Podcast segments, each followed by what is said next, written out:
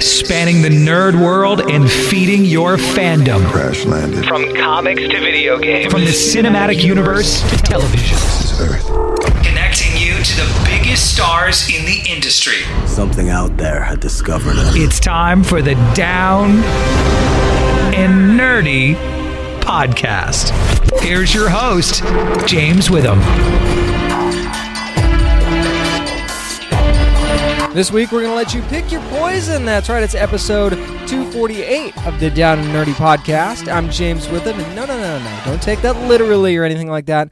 I'm just saying, we're talking about Deadly Class once again this week on the show. As a matter of fact, someone who is a little bit of an expert on poison. That's right, Petra herself, Taylor Hickson, is going to be joining us to talk about the show. I'm sure that you watched it this past Wednesday or watched it earlier online. So we'll get her thoughts on the show and playing Petra. But no, no, that is not all. Going to be talking about The Passage once again, as well with executive producer and writer Liz Heldens. As a matter of fact, instead of our spoiler filled review of this first episode, why not just ask the executive producer herself a bunch of questions about it? Works out just as well, right? So it's a jam packed show. Let's get it started. What we're reading next on the Down and Nerdy podcast. Hi, this is Kevin Eastman, co creator of the Teenage Mutant Ninja Turtles, and you're listening to me on the Down and Nerdy podcast. Time to fire up the laptop or, of course, the tablet. Dragging out the long box is also an option, whatever you're reading on. It's time for what we're reading, and we're going to send just go straight to hell right now, as a matter of fact, because Teenage Mutant Ninja Turtles Shredder in Hell number one came out this past week from Mateus Santiloco. I'm sorry, right off the bat for screwing up your name. Thankfully, he is the writer, artist, and colorist on the book. Marcelo Costa also helps out on the colors, and Shawn Lee on the letters. Now, of course, I'm sure you know the events of what happened with Oroku Saki and, you know, dying at the hands of Hamato Yoshi and previous Teenage Mutant Ninja Turtles issues. Now, basically where this starts off is, you know, Oroku Saki's immortal love, Kitsune, wants to kind of use his soul to resurrect her father, who's the all-powerful dragon god. Now, the book does relive the events of what led up to Shredder's death before we find him in a place that was mentioned during that final confrontation. I'm not going to go into all the details because either you've seen it already or you haven't seen it, and I'm not going to spoil that for you. Obviously, you know Shredder died. I don't think that that's any huge secret. It was what like a year and a half ago, maybe, maybe even longer than that, actually. So that that's really no surprise. But what's kind of surprising is what's now happening after the fact. Now, this is really the start of his journey in the afterlife. Now, we do get some answers about who Oroku Saki truly is, but it also appears that there's more of a choice there than we might have realized. And I know that that's vague, but I mean it's it's it's very interesting how this whole thing plays out. Now, he does have some guidance. Actually, some dual guidance. I will give you that much again without spoiling anything, but you can imagine how that works out because I mean this would be pretty short if you figured it out in the first issue, right?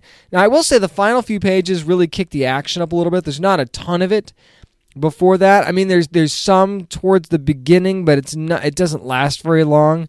But you, it definitely is action packed towards the end. I mean, it, here's the thing. It's hard to not assume because he is in the afterlife.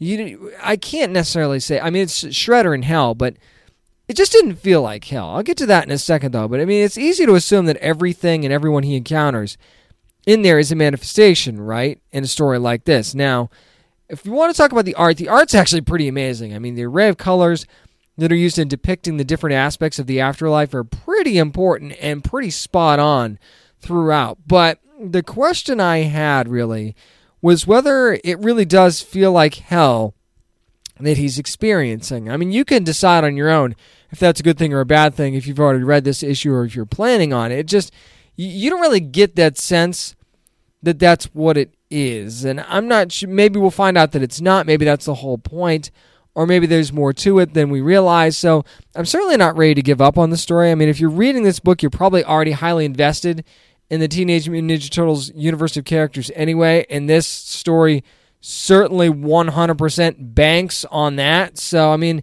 if you're a fan, yeah, I think that you'll enjoy this. Was it as cool and, you know, knock my socks off as I expected? Not really, but that's not a terrible thing either. And I think that this was very much the first issue of something that could really have a lot of meaning in the larger scheme of things. So I'm going to go ahead and give this a pickup for now. Not ready to add this to the pull box just yet, but I mean, I'll give it a couple more issues and see if it kicks up a little bit. I'm just worried that it might drag on, so we'll see how that goes.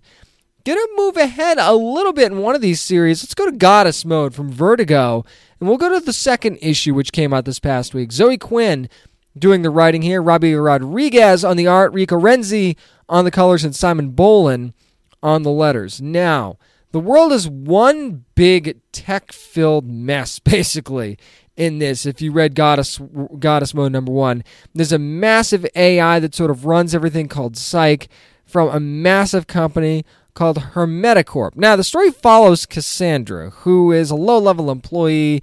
She's kind of a screw up in her own mind, anyway, for sure. And she's seen as kind of a loser by a whole bunch of different people.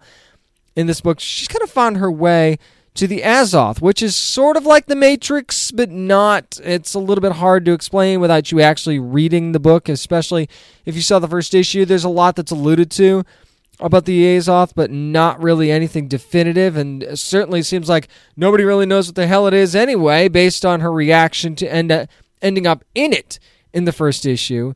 And she's immediately under attack by a demon when she does. Now, she also meets three other women in the first issue who have asked her to join her them in saving the world. The majority of the second issue is Cassandra kind of getting what she wants, and that's an explanation for who she's with and what's going on.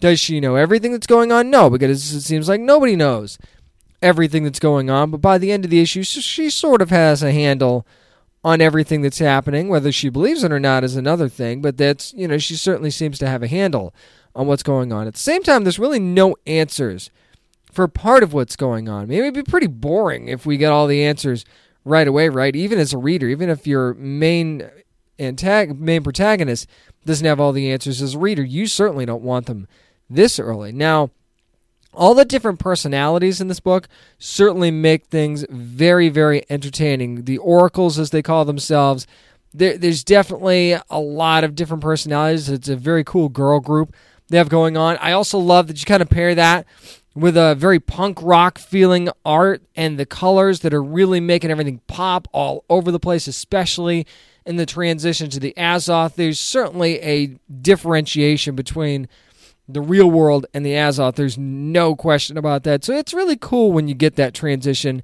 and everybody looks different, but I'll get to that in just a second here. Now, things still seem a bit too much on the random stage for me in this story. I mean, there's so many things that feel more like random acts than they do a continuing story. I know that there's a continuing story kind of bubbling there somewhere, and this issue stabilized things just a bit in the second issue, but not by a whole lot for me. Now, I really get some Ready Player One vibes when I read this, and that's kind of crossed with The Matrix, but I'm not 100% invested in these characters just yet. I mean, I don't really feel a, a giant affinity for any of these characters. And I would think after the second issue, there's there would be at least one character where I'm either really rooting for or really attached to. And it's not that I don't like Cassandra. I certainly think that there she does have some likable qualities, and there's some of the oracles that you know I get a chuckle at as well. And it's not that I don't want to know more about them. It just I feel like I should be more invested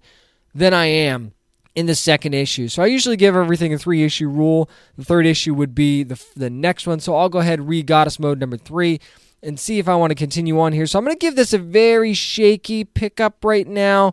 I think that this book could be something special, and that's why I'm not stopping now because I think that there's a lot of potential here, and I want to see if it gets realized at least a little bit more in the next issue. It could just be a slow burn, and I just have to deal with that fact and be a little bit more patient. We'll find out. That's going to do for what we're reading. Up next, another double dose of Geektainment because it's mid-season premiere time. So let's talk about the first five episodes of Carmen Sandiego from Netflix. Kind of spoiler ish, not really. We'll talk about it next on the Down and Nerdy podcast. Hi, this is Chin Han from Ghost in the Shell, and you're listening to Down and Nerdy Podcast. It's not exactly rock rockapella, but the classic character has finally returned. That's right, Carmen Sandiego has come to Netflix. Of course, Gina Rodriguez voicing the title character. You've got Finn Wolfhard as player. And I thought I recognized a voice in there, by the way, Kari Wahlgren, who was on the show not too long ago as the voice of Tigress. So I thought I'd just point that out because I thought she did a great job. But let's talk about this.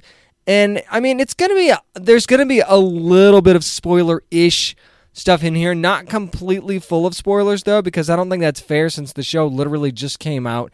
I don't want to spoil anything for you. You got to see the first five episodes just a little bit early. And I can tell you that the first two episodes are really an origin story and explain quite a few things, actually, like why she's a hero. And know that that was a point of contention for some fans because she is a thief, and she's still a thief in this show. I want to make that perfectly clear. Now, you find out why she becomes a, I guess you'd call her a hero, kind of how she ends up with the red, red coat and hat. That whole origin is told.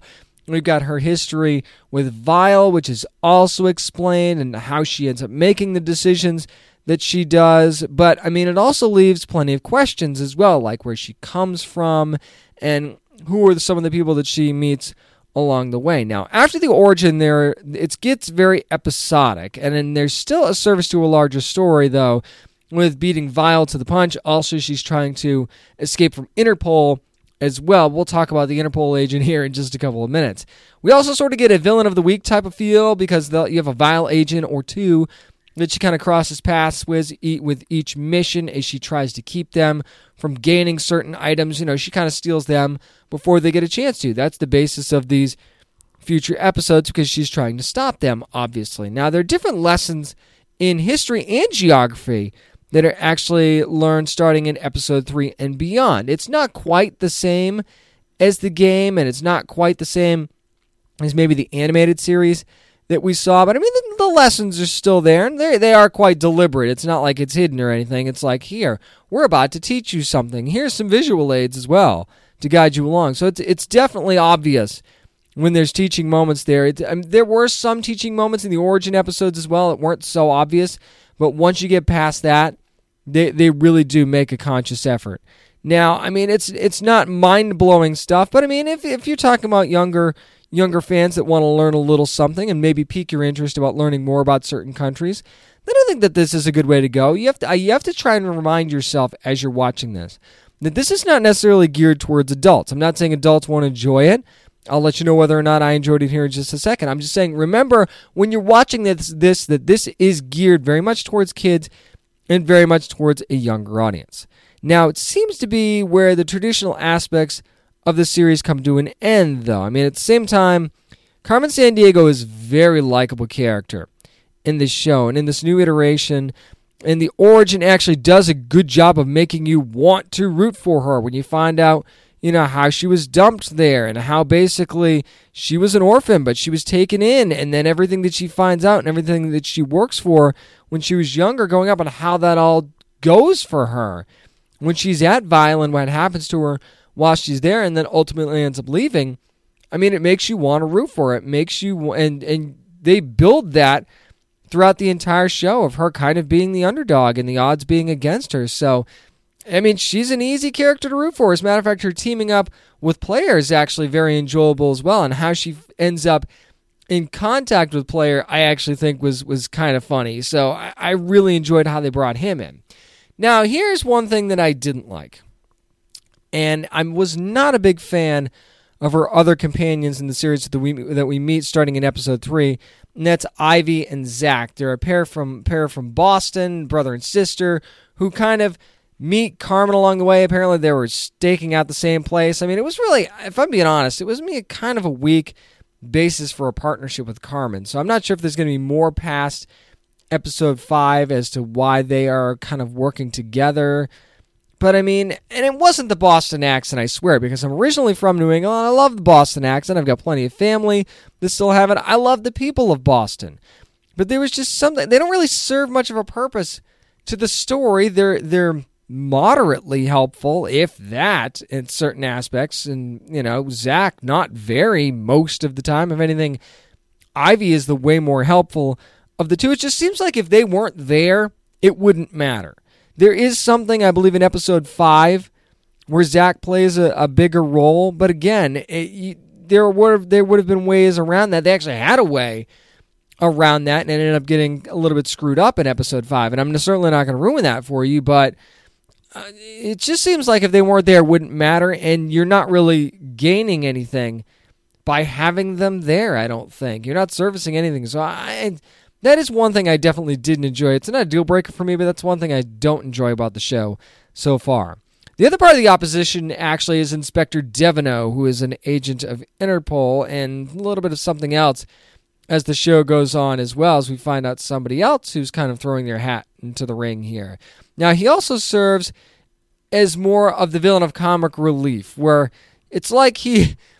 It was almost like he was Wiley Coyote to Carmen Sandiego's Roadrunner in this, and it was laughable and lovable at the same time. He also, Devineaux will frustrate the hell out of you for a lot of different reasons, but I loved that about him. So he was annoying to the point of it being funny, not annoying to the point of being annoying, and that is a key to a villain, if you want to call him that, like Inspector Devineaux. So I, where I thought Ivy and Zach were not presented well, I thought Inspector Devineaux was presented extremely well, and I'm I will I will definitely take more Inspector Devineaux as the series go on. Now, Carmen's mission very pure. What she does post mission very honorable. Her gadgets are neat. There's definitely plenty of action to keep you entertained. The animation I actually really really loved. It wasn't overly complicated, but it was very crisp, very clean, very colorful at times when it needed to be, very very dark at times when it also needed to be. It was just very simple shading. It wasn't overly complicated. The action sequences were really, really done well. I didn't feel like I missed out on anything. It was just very, very pleasant to look at. I mean, the show mostly works. I will say that. There are certainly things that I didn't like, and it's not perfect by any stretch, but it's very enjoyable. And if you're not overthinking it and you're realizing that this is for a younger audience and you want to watch this with your kids, you won't be annoyed by it as an adult. There's certainly stuff there that will make you chuckle, and I think the kids will get a kick out of this as well. And maybe, if nothing else, they'll subliminally learn a couple of things about countries they might not have otherwise heard of in school or anywhere else. So I say definitely give Carmen Sandiego a shot. I enjoyed it. The character herself, Gina Rodriguez, does a fantastic job as Carmen. She's sassy, she's funny, she's smart. I mean, some certainly a character that you could look up to if you were younger. I think. I mean, she checks all the boxes of a character that you would want your kid to look up to. I mean, other than the fact that she's a thief, but she's a good thief. If you want to go ahead and watch the show and find out exactly why. So I would say definitely watch Carmen Sandiego on Netflix. I go, of course, only got to episode five that I got to see early. Going to find my way through the rest of the series. Maybe I'll give you an update on our website. Keep checking back to downandnerdypodcast.com for updates on the rest of the episodes of Carmen Sandiego. That's going to do it for my spoiler ish review of Carmen Sandiego from Netflix. Up next, going to dive into the passage once again, and instead of giving you a spoiler filled review, we'll talk to executive producer Liz Heldens. Up next on the Down and Nerdy podcast. Hey, this is Mark Paul Gosselaar from The Passage on Fox, and you're listening to the Down and Nerdy podcast. Well, you know we love something if we're talking about it again so soon, and we really love the first episode of The Passage on Fox. I'm sure you're already watching it every Monday at 9 p.m. Eastern, but we decided to go ahead and chat with executive producer and writer for the series, Liz Heldens. Liz, how you doing? Hi, I'm great, thank you. How are you? I'm doing good. Now, before we really dive in after this first episode, I had to ask you this since I've got you now. You know, fans, of course, by now know that this show is adapted from the novels of Justin Cronin. Now, you've done a lot of TV, so what do you feel like is the key to a successful adaptation? That's a good question. One thing I think is I love the books. I think if you really love your source material and you treat it with affection and care, that is a big step forward. But these particular books are, you know, I don't know if you've read them. Have you read them? I have not had the pleasure of reading them yet. Now that I've seen the show, I'm gonna though. I think that's part of the fun of it. Yeah, they're they're they're huge. They're enormous. I mean, I came to this uh, to these books as a fan. I was on like a post-apocalyptic reading bender in 2013, and I was just reading like I reread The Stand and World War Z, and just I was just Wow. going through everything. And then my Kindle suggested I might enjoy a book called The Passage by Justin Cronin. Look how Um, that worked it- out. Yeah, I know, I know. and it was great. It was great. It's huge and it I mean it takes place in different I mean it jumps around in time and it's centered around this little girl who never really ages and it's like I mean it's crazy and like one world dies and another world is born and it's like it's just bananas. And I do remember thinking when I read it like some poor sucker is going to have the hardest time trying to make this into a TV show. That guy's going to go crazy. And then it was me. Yeah, I mean, this adaptation, I mean, you know, on the one hand, it was easy because I really hooked into the relationship between Brad and Amy, which is kind of the beating heart of the first book. And on the other hand, it was just it was just kind of an embarrassment of riches and just kind of making hard decisions of what was going to be in the pilot episode and how we were going to focus the series. You've keyed in on so much of the stuff that I want to talk about. So let's just go ahead and dive right into that right now. Let's talk about that relationship between Brad and Amy because I think it's probably one of the best things about the show, at least from the first episode anyway. So talk about that a little bit. And you, did you kind of realize when you first saw them on screen together you had something special with Mark Paul and Sienna? Saniyya Sidney. I am um, terrible with is- names. I'm notorious. It's okay. I had to do it. I mean, it took a little. I mean, it takes a little time, but Saniyya Sidney r- rolls off the tongue. there we go. Better for Um, you than me. she's like the sun, man. She is just amazing. Um, I I thought Mark Paul was perfect for it, kind of based on his um, based on watching Pitch, which I think the characters have a little bit of DNA in common. And then when Saniyya walked in, we were just kind of done. Like the minute she was one of the first girls to audition, and we were kind of we kind of knew we were done. And then the two of them together were just great. I mean, she is so she is so present and there's never anything false or cute about her. Like she's just really she's just really smart really smart actress. And he i i just i love him in this part. He's so um you know mark paul he's got four kids and i think it really shows in the way that he approaches his relationship with Saniyya um on screen like he's never overly sentimental with her he just treats her I mean, he just it just there's something really really really super authentic about the two of them together. And I think very relatable in the middle of this huge kind of genre show. Absolutely. So let's talk about the V word for a second because the term vampire has been brought up in the promos for the show, even in the first episode of the show, and it'll be brought up again for fans that, you know, haven't seen the second episodes yet. So what do you think separates the virals from your typical vampires? Well, Justin Cronin set out to sort of make real world vampires. Like, what if it really happened? What if there was a virus that actually did work in your blood to turn you into a vampire? And so he he never. I think I think he drops the V word a little bit in the first book, like maybe once or twice, and it's late in the book. But um, the idea was to kind of do these lab generated vampires who have all the qualities of the vampires that you read about, but it's just not. It's not. It's not quite the way it's been traditionally pictured. So it's it's like super fun. Like his vampires could get into people's dreams and they're psychic, and that's been really really fun to play with as a writer. And it's really fun to see on screen. Like that dream stuff is just is just a super fun aspect of the show. Now, Liz, so many shows actually have characters that are basically just used as plot devices, but I really didn't get that sense in the first episode of The Passage, which I thought was really refreshing. So, do you feel like you have a really, real vast array of characters that actually play key roles in the story early on? Yeah, well, thank you for saying that. Yeah, I really, I, re- I mean, we really tried when we went into the writers' room to find the show. We really tried to kind of spend a couple weeks just talking about all the characters and how they got there and what their point of view is about what's going on at Project Noah. And so we really tried to kind of make everybody as grounded as we possibly could in the middle of this like crazy bizarre story. You know, actually, one of the one of the characters that made me say that was was Carter because you feel like okay, he's just been brought in to introduce us to Project Noah and be like the quote unquote first victim thing, but it's really more to it than that, and I thought that was really cool. Yeah, well, you know that's from the book. Carter's a really key character in the book, and he's he's great. And McKinley Belcher, who plays Carter, is just brings this kind of you know real dignity and intelligence to the part. Like you just feel like, oh, th- this guy. I don't know. You look at that guy, even in that first scene when they're trying to, you know, when Wolgast is trying to talk him into, uh, is trying to talk him into taking the Project Noah deal. Like you just feel like, oh, this guy's got a story, and I'm interested in it. And so, so I'm super. I think the cast is just great. I think they're all like really outstanding.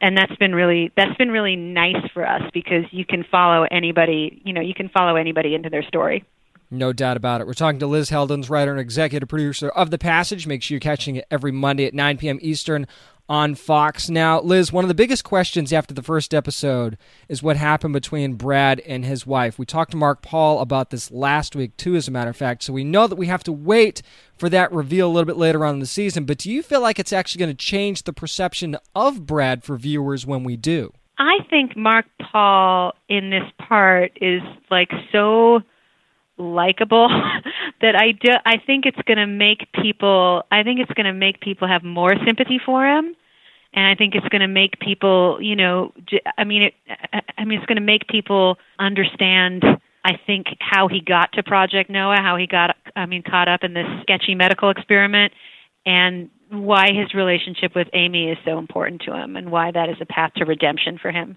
So I think it is going to make him more complicated. Definitely looking forward to that. Now, Liz, of all the virals, I think that Babcock scares the hell out of me the most, more than any of them so far. So, how amazing has Brianne Howey been? And are there any others that really creep you guys out on the set? First of all, Brianne Howey rules. She is she is so great in this part. She's so sympathetic and scary and vicious and she can sell a joke like she's just she's just great. I love her. I think when we see her backstory in episode three, you're going to really have a lot of sympathy for her. So yes, I agree with you. And um, I think Tim Fanning is just really scary in this part, and he's Yeah. another one who's like scary one second, a little bit funny the next. Like he's tragic. Like it's great. A- And the funny thing is, is because uh, I feel like there's really like a moral compass behind the people working behind and with Project Noah, and there seems to be a real push and pull there at times. I mean, one thing you think they're evil incarnate, then the next thing you're like, oh well, they really feel like they're doing something good. So would you say that is something that we'll kind of see kind of continue throughout the season more? Yeah, I mean the way I look at the season is it's um you know, the season examines the good intentions and the bad decisions that lead up to the um end of the world as we know it. And so it's really all about that. Like they are really, you know, they're really going to be confronted with their decisions and what they've done and the fact that they're experimenting on human beings, you know, which they rationalize up until this point because they're death row inmates, but I mean all of that stuff is going to, you know, be made into story. One of the things that Mark Paul brought up when I talked to him last week, and I wanted to touch on again because I think it's really important, was the fact that you guys use a lot of practical effects on the show. Is that something that was important to you all when you were going to do this adaptation? that is one change from the books. Like the, I mean, if you read the books, the monsters, the virals that Justin Cronin describes are terrifying. They are like, and they don't look human. They look like they're like larger. They have like an ectoskeleton, and they glow, and they look, and they're terrifying to read about. On the TV show, as we sort of started talking about how they were going to look, it it it became really important to us that you could still see the human being there. So they look quite a bit different than they're described in the book, but I think that is better for television and for storytelling if you are going to try to have sympathy for the viral characters, which we do. So yeah, most of the makeup is practical. I mean, occasionally we use some we use some VisFX to show like a transformation. Like Brianne Howey's character looks pretty normal sitting in her cage, and then when she drinks or she gets hungry or she's threatened in some way, she sort of transforms into her viral look. And sometimes we'll use VisFX for that. See, I think you could make the argument that them looking more human is more creepy because it gives you a sense of a, like you said, like a real world, this could actually happen thing. So that's one of the things that kind of creeps me out more so. Yeah, I think so too. I think so too. I think it works on, you know, I mean, I think it works on a TV show for sure. Now, Liz, I'm sure that there are many fans, especially those that are fans of the books, that kind of feel like they have a good handle on what's going to happen this season after the first episode. They're like, all right, I kind of got this. I see where this is going. But without spoiling anything, would you say that there are a few surprises in store as well for fans of the books and haven't read the books yet? Oh, for sure, for sure. There's some crazy stuff that happens. I mean, we stuck with the, you know, we stuck with the big, you know, the big tent poles of what Justin Cronin did in the book, but we had to sort of build out that story and drill down into character and make story out of people's past lives and, you know, so characters that were in, you know, characters that are featured in books 2 and 3 show up in season 1 of the passage and there's some crazy twists and turns that are going to happen. Guys, I've seen the second episode already. You are not going to want to miss this episode or any episode after that of The Passage. Make sure you're watching at 9 p.m. Eastern Time on Fox, then watch it again on the Fox Now app and maybe again on Fox.com as well. It's writer and executive producer of The Passage, Liz Heldens. Thank you so much for joining me this week. Oh, thank you. It was fun. Again, thanks to Liz Heldens for joining me to talk about The Passage this week. But up next, so many trailers, some Ghostbusters news that we didn't expect, and a lot more coming up next on the Down and Nerdy podcast. This is David Fielding, Zordon from the Mighty Morphin Power Rangers, and you're listening to Down and Nerdy Podcast. The hype train is certainly on the tracks this week because it's time for nerd news, or I should really just call it trailer news because there was a ton of them. So let's not waste any time talk about Spider-Man Far From Home trailer, which yeah, maybe shouldn't have come out before Avengers Endgame came out. You probably could have waited, right? I mean, I know I wanted to see the trailer just as bad as you did, but ah, it just feels like a cart before the horse type of thing at this situation. Ah, but I'll try not to nitpick. Basically, Peter Parker is off to Europe, and hey, he just wants to have a great time with his friends. And after what he's been through, you know, with the whole snap thing, you could almost not really blame him, right? Depending on what timeline this takes place in, because we're really not even sure about that. But I digress. Now, he doesn't want to take his Spidey suit with him, but, you know, Aunt May packs it for him because that's what good parents do, sort of thing. Now, he's definitely starting to show interest in MJ in the trailer, and then, you know, he seems like he is having a good time with his friends. Then Nick Fury shows up, and it's hashtag no days off. He reminds him that, hey, you're a hero. And that's when we see the elementals start to rip through London. And I mean, we finally get to see Jake Gyllenhaal as Mysterio, which was great. Love the comics accurate costume. I mean, you can't not have the suit, right? I mean, I know you want to do things a little bit different in, the MCU, but you got to have the suit for Mysterio. Otherwise, it wouldn't make sense. Using the elementals, elementals though, is really really cool. That's something that I really like that they did, and that's something that you know you might have to Google, and that's okay. Can't really blame me there, but again, it's all going to boil down to Spidey and Mysterio at the end, I'm sure. There's a lot of fun moments in this trailer, though, and I like that they're just keeping it lighthearted with these Spider Man movies, even though there is some serious stuff mixed in there as well. Like you've got the stuff between Happy and, and Aunt May, which was really hilarious, and Peter's reaction to that. Like, yeah, what just happened? What's going on between you two? And MJ messing with Peter because, I mean, she is, it's such a different MJ than we're used to seeing right? And I think that that's one of the things I love about Zendaya's performance as MJ the most, even from the last movie, is that she brings just such a breath of fresh air to the role, and it's so different. And she's combative in a way that's hilarious, and she's doing it on purpose to mess with him, and she keeps him on his toes. So I think I, I really like their dynamic, and that certainly hasn't changed in this trailer. It also seems like this is going to be a wake up call for Peter, who wanted to be a hero so bad, and then all of a sudden he gets this flash of, oh, you know, I just want to have a normal week, and it just doesn't really work that way when you're a hero. So I think that that is one lesson that might be learned in this movie. But either way, I mean, how could you not be psyched for Spider-Man Far From Home, no matter what?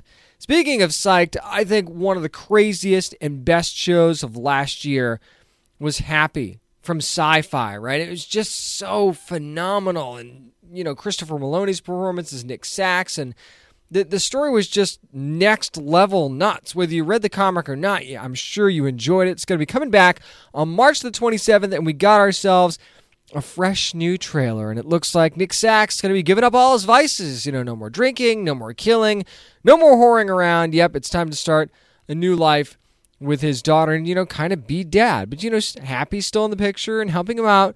That is until when you see the trailer and you see Smoothie again and it looks like Nick has a change of heart. He's like, you know what? Yeah, we're going to go after Sonny Shine and take this whole thing down. I mean, it also looks like this will be based around Easter, sort of sticking around the holiday theme. It was Christmas last time. This time it's going to be Easter. And then that's when we just see a montage of all these crazy characters, and there's horns, and there's like a somebody humping a giant blood drop costume. It was really, really bizarre. I mean, there's you get to see, you know, more of Paul Wight that I'm sure you ever wanted to see. The big show there on the toilet. That's that's interesting. And but then one thing that you see that you're kind of hoping that you're kind of glad you're seeing, you see Nick throw on the rags, chug the vodka, and he's back to his old ways. I mean, there's certain things that you just know aren't going to last, right? And that's Nick Sax on the straight and narrow. So I mean, it's just good to know that Happy is going to be the, you know, balls to the walls. You know, there's absolutely no care for convention for conventional stuff here. It's just going to be the off the wall crazy show that made me love it in season one and just be so unpredictable from week to week. Again, whether you're a fan of the comic or not, or whether you've read it or not, this is one that it's appointment viewing for me anyway. It's really going to be appointment viewing for me in season two as well. I can't wait for this. And here's something I think John Wick has been one of these surprise hits since it absolutely since it started. I mean, it just sort of came out of nowhere. And all of a sudden, now here we are with John Wick Chapter 3 Parabellum with the trailer coming out this past week as well. Now, base, the basis of this is, is that John is kind of burned and he's dodging a $14 million bounty on his head. And no one seems to want to help him. And I guess, you know, that's the fruit of the poisonous tree, right? You help him, and suddenly your head's on the chopping block as well. So uh, there's just so much action in this trailer. And that's, you, you've come to expect that from John Wick movies, right? I mean, it's like this, it's like this generation's version of the Jean Claude Van Damme and Steven Seagal movies, but taken up an absolutely insane notch with a really good continuing story behind it, but it's the action that you're really coming for. It's like the Fast and the Furious. I mean, yeah, you're okay with the story, you and you might be into the story, but what you're there for is the cool action, and that's exactly what John Wick is bringing you here in Keanu Reeves. I mean, you pretty, I pretty much, I'm pretty sure he just kills someone with a library book, and and libraries really aren't the place to be in movies anymore, aren't they? It seems like there's always epic battles now in libraries and stuff. Correct me if I'm wrong there. We also see him being chased by like a gang of motorcycle wielding katana guys. It's it. I mean, that's insane. How do you even how do you even combat that? But he does, and then we finally meet Sophia as well, who's played by Halle Berry, and it looks like you know, she's just as badass as he is, and they just kind of pick things up where they left off, and now John finally has that help that he was looking for. It's just an absolute nonstop action ride that how could you not want to be on board for this as far as I'm concerned. So I'm going to actually go back and watch the first two John Wick movies before this one comes out this summer because I want to be up to date and I just can't wait for this. But speaking of things that are going to be coming out in the summer, and this one really came out of nowhere, didn't it? Entertainment Weekly gives us the story that Ghostbusters is back, and there were hints of another Ghostbusters movie coming, but not like this. It will be restoring the original universe. It will release in the summer of 2020. I mean, you want to talk about being fast tracked. There are movies that have been announced recently that aren't even coming out until like 2022 and stuff like that. No, no, no. Ghostbusters is going to be coming out Ghostbusters 3 in summer of 2020. And Jason Reitman is actually going to direct. You might remember that name because his dad Ivan directed the original. I mean, uh, but Jason's got a really good resume with Up in the Air and Juno and some other stuff that he's done recently. There's even a teaser for this already, which I thought was completely bonkers. I mean, it's just really quick. It's an old barn in the middle of nowhere, and you see Ecto ones under a tarp. It's creepy. You sort of hear the proton proton packs fire up, so you know something's happening. Uh, I mean, there's very various reports that have come out now. This is going to be a, a, a, teen cast. They have seen that a couple places, and I would absolutely doesn't surprise me if they go younger. There's really no word on you know if any of the original cast members going to be involved. At first, I thought, how is this movie coming out in 2020? How? Why would you want to rush this? What is the point of doing this so quickly? And then I looked at, I was list, I was looking at the interview that Reitman was giving to Entertainment Weekly, where he's talking about being on the set of the original Ghostbusters when he was six and just being immersed in it. And I thought, you know what?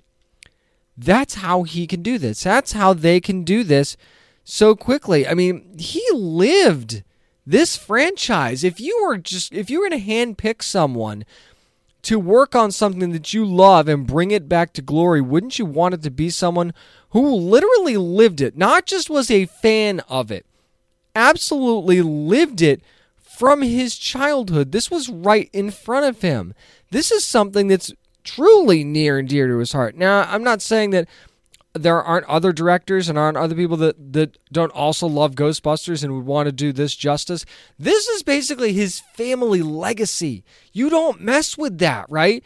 You do not want to get that wrong. So he's going to pour everything that he has into this. And that is why I am looking forward to this more than anything else and why I have a lot of hope for this. And I'm psyched that we're going to be able to see it sooner rather than later. As if we didn't talk enough about Mortal Kombat last week, and I have to do it once again this week because we had the the stream revealed for Mortal Kombat 11, and the big, of course, highlight that seems to be coming from that is the fact that Ronda Rousey is going to be the voice of Sonya Blade. I mean, there's a ton of great voice actresses out there that that I think could have deserved this just as much. I'm not re- I'm not going to get on my high horse about that. You know how I feel about great voice talent and the fact that they deserve work, but you know, Ronda Rousey certainly gives you headlines, and she's a fan, and I, know, certainly, you know, obviously she goes for this part, she wants it, and she got it. So I'm sure she'll do a fantastic job. And you know, she's a again, she's a fan, so I'm sure that she's going to want to do the character justice. Another big thing that we found out was that we've got the beta coming, and that if you pre-order. If you pre-order the game, Shao Kahn is going to be playable, which looks like it's going to be really, really awesome. But to me, the biggest news so we're getting the first female boss that's going to be introduced to Mortal Kombat ever. There's been some great female characters, no female bosses, but now we have Kronika, who is billed as the keeper of time and the creator of existence. Nothing more ominous than that, I would say. Now, we also have another new character, though, Geras, who's her loyal servant and can also manipulate time as well. So it looks like we are getting at least one new character, but you know, you're looking at the characters that you know and love, right? Like you're seeing Scorpion and Raiden and Baraka. You get a, get a shot of Liu Kang for a few minutes there. You're seeing the the gameplay trailer was just next level insane. I mean, it really looks like they've taken it up a notch once again, especially with the fatalities. Everything is just so intense. Speaking of fatalities, though, not only is Skarlet back in Mortal Kombat, but did you see some of her fatalities. I mean, uh, most eye catching of the bunch, as far as I'm concerned. Pun absolutely intended there, by the way, just in case you actually saw the gameplay trailer. I mean, I'm not saying that some of Sub Zero's stuff wasn't cool. I'm not saying Scorpio Baraka, having Baraka back and seeing all the stuff that he can do was really, really neat. But Skarlet is the one that stood out to me and that that I remembered the most. And of course, you're going to have the looks like the story mode's going to involve a lot of time travel and time bending and stuff like that. So that will certainly keep us on our toes and make things really really interesting. And that's one thing that you need to do when you're coming off of Mortal Kombat 10 and you know the hype was just so huge around that at the time and it's like how do you top this? Well, you do something like this with Mortal Kombat 11 and it might just succeed doing that. We'll find out though when the game comes out on April the 23rd. That's going to do for Nerd News. Up next, time to check into the Deadly Class and Taylor Hickson. Going to be talking about Petra with us next on the Down and Nerdy podcast. This is Patrick Fischler from Happy on Sci-Fi, and you're listening to the Down and Nerdy podcast. You heard us talk about it when we were at San Diego Comic Con this past year, but we're going to talk about it again because we love it. It's Deadly Class on Sci Fi, which of course you can watch every Wednesday at 10 o'clock Eastern. We have Petra with us this week. It's Taylor Hickson. Taylor, how you doing? I'm awesome. How are you, James? I'm doing great. Now you've already gotten to bring quite a variety of characters to life on the screen already in your young career. What's a, what's the most unique thing to you about Petra?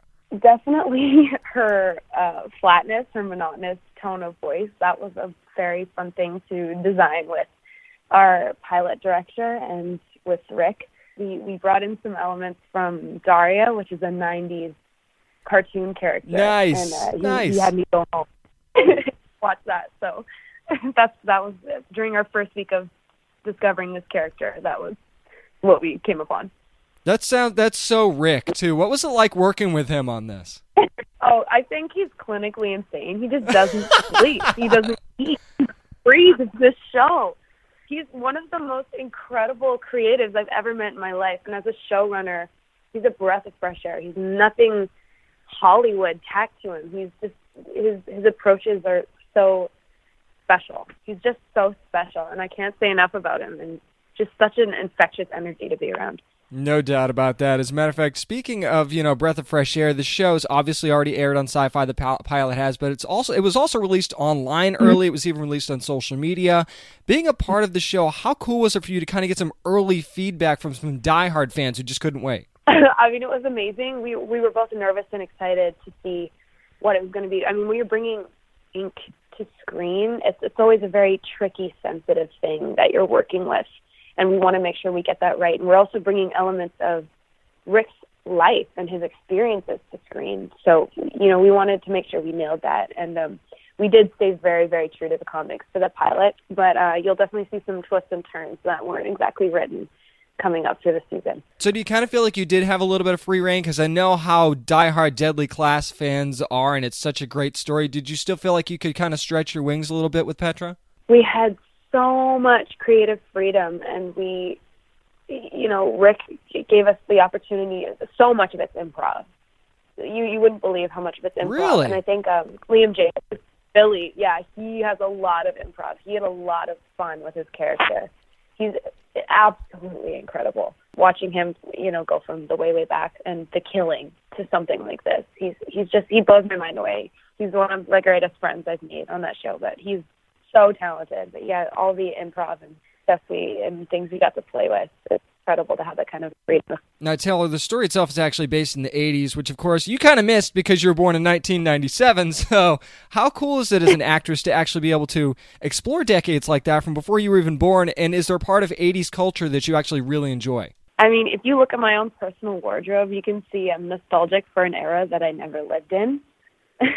but a major aim for our show was to be authentic the 80s, the late 80s counterculture. Rick was so adamant about avoiding tackiness or, uh, you know, avoiding trying to, to be too try hard with the 80s. We didn't want to come off costumey. So we, we worked really hard on staying honest. And the soundtrack is a great portrayal of that. Um, it's the soundtrack's phenomenal. He he had us do a lot of research. He told us endless stories. We got books and you know punk books for us for the rats to look through. Um, all photos from the 80s, and um, we got playlists sent to us like every other week to listen to. You know, we, a couple of us went to punk shows, and we were taught how to go in a, a mosh pit. wow!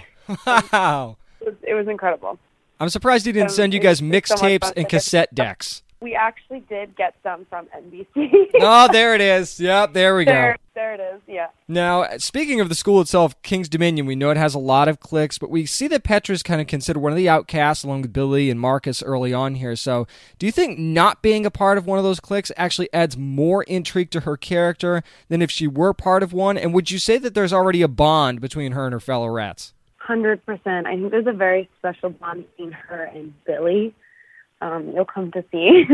but yeah, she's she's very broody, um, very opinionated, very sarcastic. But I, I think it's all a, a cover up because she's scared to feel compassion, but she just wants a place to belong. And oddly enough, the misfits find that within each other. It's very ironic, but I think she feels safe around them, and and she doesn't care to admit that. And I think it does create problems for her that she she won't she won't let people care for her as deeply as she wants them to. So there's a lot of a lot of with this character, but um, yeah, you have to tune in to find out. Actually, one of the things that we saw in the first episode is clearly not everyone at King's Dominion is as they seem, and we, we certainly saw that with Willie. So, would you kind of say, in a certain sense, that that's true of Petra as well? Petra will do what it takes to feel safe, and whether that's hurting someone she loves or she just wants a place to belong, and she will go to the bitter end to to fight for that. A lot get hurt in this comic, and there's a lot of heartbreaking moments, but um, she will um, endure what it what it takes to keep herself alive and to feel like she belongs. Talking to Taylor Hickson of Deadly Class. Of course, she plays Petra. You can watch the show every Wednesday night at 10 o'clock Eastern on Sci Fi. Now, Taylor, let's talk about that for a minute because there's a lot of really tragic backstories with a lot of these characters on the show, and Petra's certainly no different now. Will we actually get a chance to explore that a little bit more at some point? There's a lot of tragedy that occurs, and I think I think people are going to be very heartbroken uh, with the betrayal and revenge that happens amongst a lot of the characters that are very close and that the audience falls in love with. But she does hurt people that are close to her. if you if you've ever read the comics, you'll see that's true. But um, she does just want a place to belong and um, feel loved. Now, I've seen you already have a little bit of fun with this on social media. Some students at King's Dominion have their specialties, and Petra's just happens to be, she happens to be at the top of her class in poisons. Now, Taylor, I'm going to go on a limb, here and say that you don't kind of spend your free time, you know, mixing poisons uh, uh, where you are. So I'll ask you this What's the best thing that you've ever made from scratch? um, I can't bake worth anything. I burn everything. My friend and my to be cute and like let's bake apple pie, and then it's burnt to shit. Maybe a candle or something, or like a pillow and Girl Guides. That counts. Just because it was created out of love, not because it was faulty at all. That counts. I mean, I can't as, make anything. as So, long as you can rest your head on it, then the pillow works. Uh, that I'll take that. That counts. yeah, maybe a song. oh, see, even better though. yeah, so, Rick, I have this song. I was wondering if you'd like to consider it for the show. it's like bedroom pop. He's like, oh, a good Nice. time. Nice. Now, some Deadly Class fans might actually actually know this about you, Taylor, but you actually got a part in the first Deadpool movie, and you were part of that as well. So, how do you think Deadpool would have fit in at King's Dominion, and do you think he would have made a good instructor? Oh, oh my God, yes. Oh my God. You know, one of the it's funny. One of the um, our instructors actually does remind me of Deadpool, and you'll, I think you'll see who, who it is. But he's very playful and, and wry and very dry humor, but also incredibly dangerous. So actually, one of the one of our instructors did quite remind me of Deadpool. That's very, very interesting. You talked about actually watching Daria earlier to kind of get the tone of how Petra is, but let's talk about the look for a second because this, I mean, if you look at some of your other roles, this is a very, very different look for you. So, how was that? it was incredible. I, I was wigged every day. Siouxsie Sioux was definitely a poster girl for what we were going for. She's actually one of the only girls that wears a pantsuit. All of the other girls are in skirts or dresses. So that was very fun because I hate skirts and dresses, and being in one of those for over six months would have killed me. So I got to wear these really fun high waisted pants and um, suit and tie, which a lot of the other girls didn't didn't get. Do you feel like that kind of also shows how you can break the mold in a decade like the 80s? I know that there's a lot of talk about about mm, you know sort of breaking the female stereotype in today's world, but do you feel like Petra was Yes. doing that in that decade like 30 years ago? Oh, absolutely. I mean, this show, our we we want to convey to people that we're fighting out of roles assigned by the old patriarchy, and, and these kids are rebelling against traditions and, and the vision that the old patriarchy has. Right. So that's that's a major message of our show, and I think Petra is a poster girl for that sort of thing. She she wants nothing nothing to do with anything mainstream. She will shit on anything mainstream, especially John Hughes. Which is awesome. Now, before I let you go, Taylor, we know that there's so many great characters and obviously a great ensemble cast on the show. That being said, is there another character on the show that you kind of hope to see Petra clash with at some point? I would like to see her behead Brandy. Wow, she throws it out there. Siobhan. I'm in love with Siobhan in real life, and I think we have very playful banter. But that is definitely a head-to-head thing um, that goes on for a while. I mean, I mean, Petra doesn't get on well with most people. She always has an attitude, even with Saya and Maria. I don't think she ever has a a female companion that she trusts in. It's I think she always feels more comfortable with the males of the show. Um, that's just where she feels she fits in. She doesn't feel like she's being judged as much for who she is and what she wears because men tend to care less about that. And um, you know, it, it was in an era where men wore eyeliner and and more more femme things, which I would love love to bring back. Um, it's it's one of my favorite parts of the '80s, I just I feel like everyone's so sensitized to that now. But I think I think we're starting and, and we're starting to see a bit more acceptance of that, which is was super cool to bring into the elements of our show. But definitely, I think she she fits in with the boys a bit more, and I I can definitely relate to that growing up. Girls are catty; they have a lot of un unneeded drama. definitely in high school. That certainly plays out in this show as well. If anybody's read the comic, you know that. Yes, absolutely. But we can't wait to see how it all plays out on the screen because you can watch Deadly Class every Wednesday on Sci Fi at 10 p.m. You can also watch it again and again and again on the Sci Fi app and sci fi.com. It's Taylor Hickson. Thanks for bringing a little Petra to the show this week. you got it. Thank you so much. When I watched Deadly Class the first time, one of the characters that really did stand out to me was Petra. I mean, it's easy to focus on Maria or focus on Saya or focus on Marcus. I mean, but for some reason, Billy and Petra being fellow rats, I mean, it just for some reason, they just really stood out. And I'm glad I got to talk to Taylor Hickson about that. And it seems like she loves the character just as much as fans do. And I know that she's been getting a really good response from fans on social media who love the way she portrays Petra. So hopefully we see a ton more of that. And I can't wait to see, by the way, if some of the stuff with Petra in the comics pans out exactly the way it does because if you're a fan of the comics, you know there's certain stuff there that might surprise some fans that aren't. I'm not going to spoil it because she didn't. So all I could say is keep watching Deadly Class every Wednesday on Sci Fi at 10 o'clock Eastern. And you can also get the uncensored version, by the way, at the Sci Fi app and at sci fi.com if you prefer to watch that way.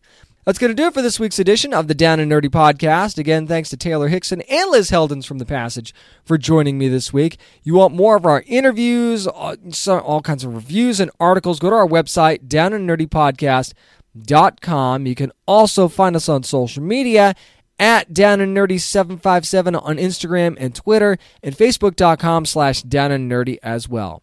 Always remember, you never have to apologize for being a nerd, so let your fan flag fly and be good to your fellow nerds.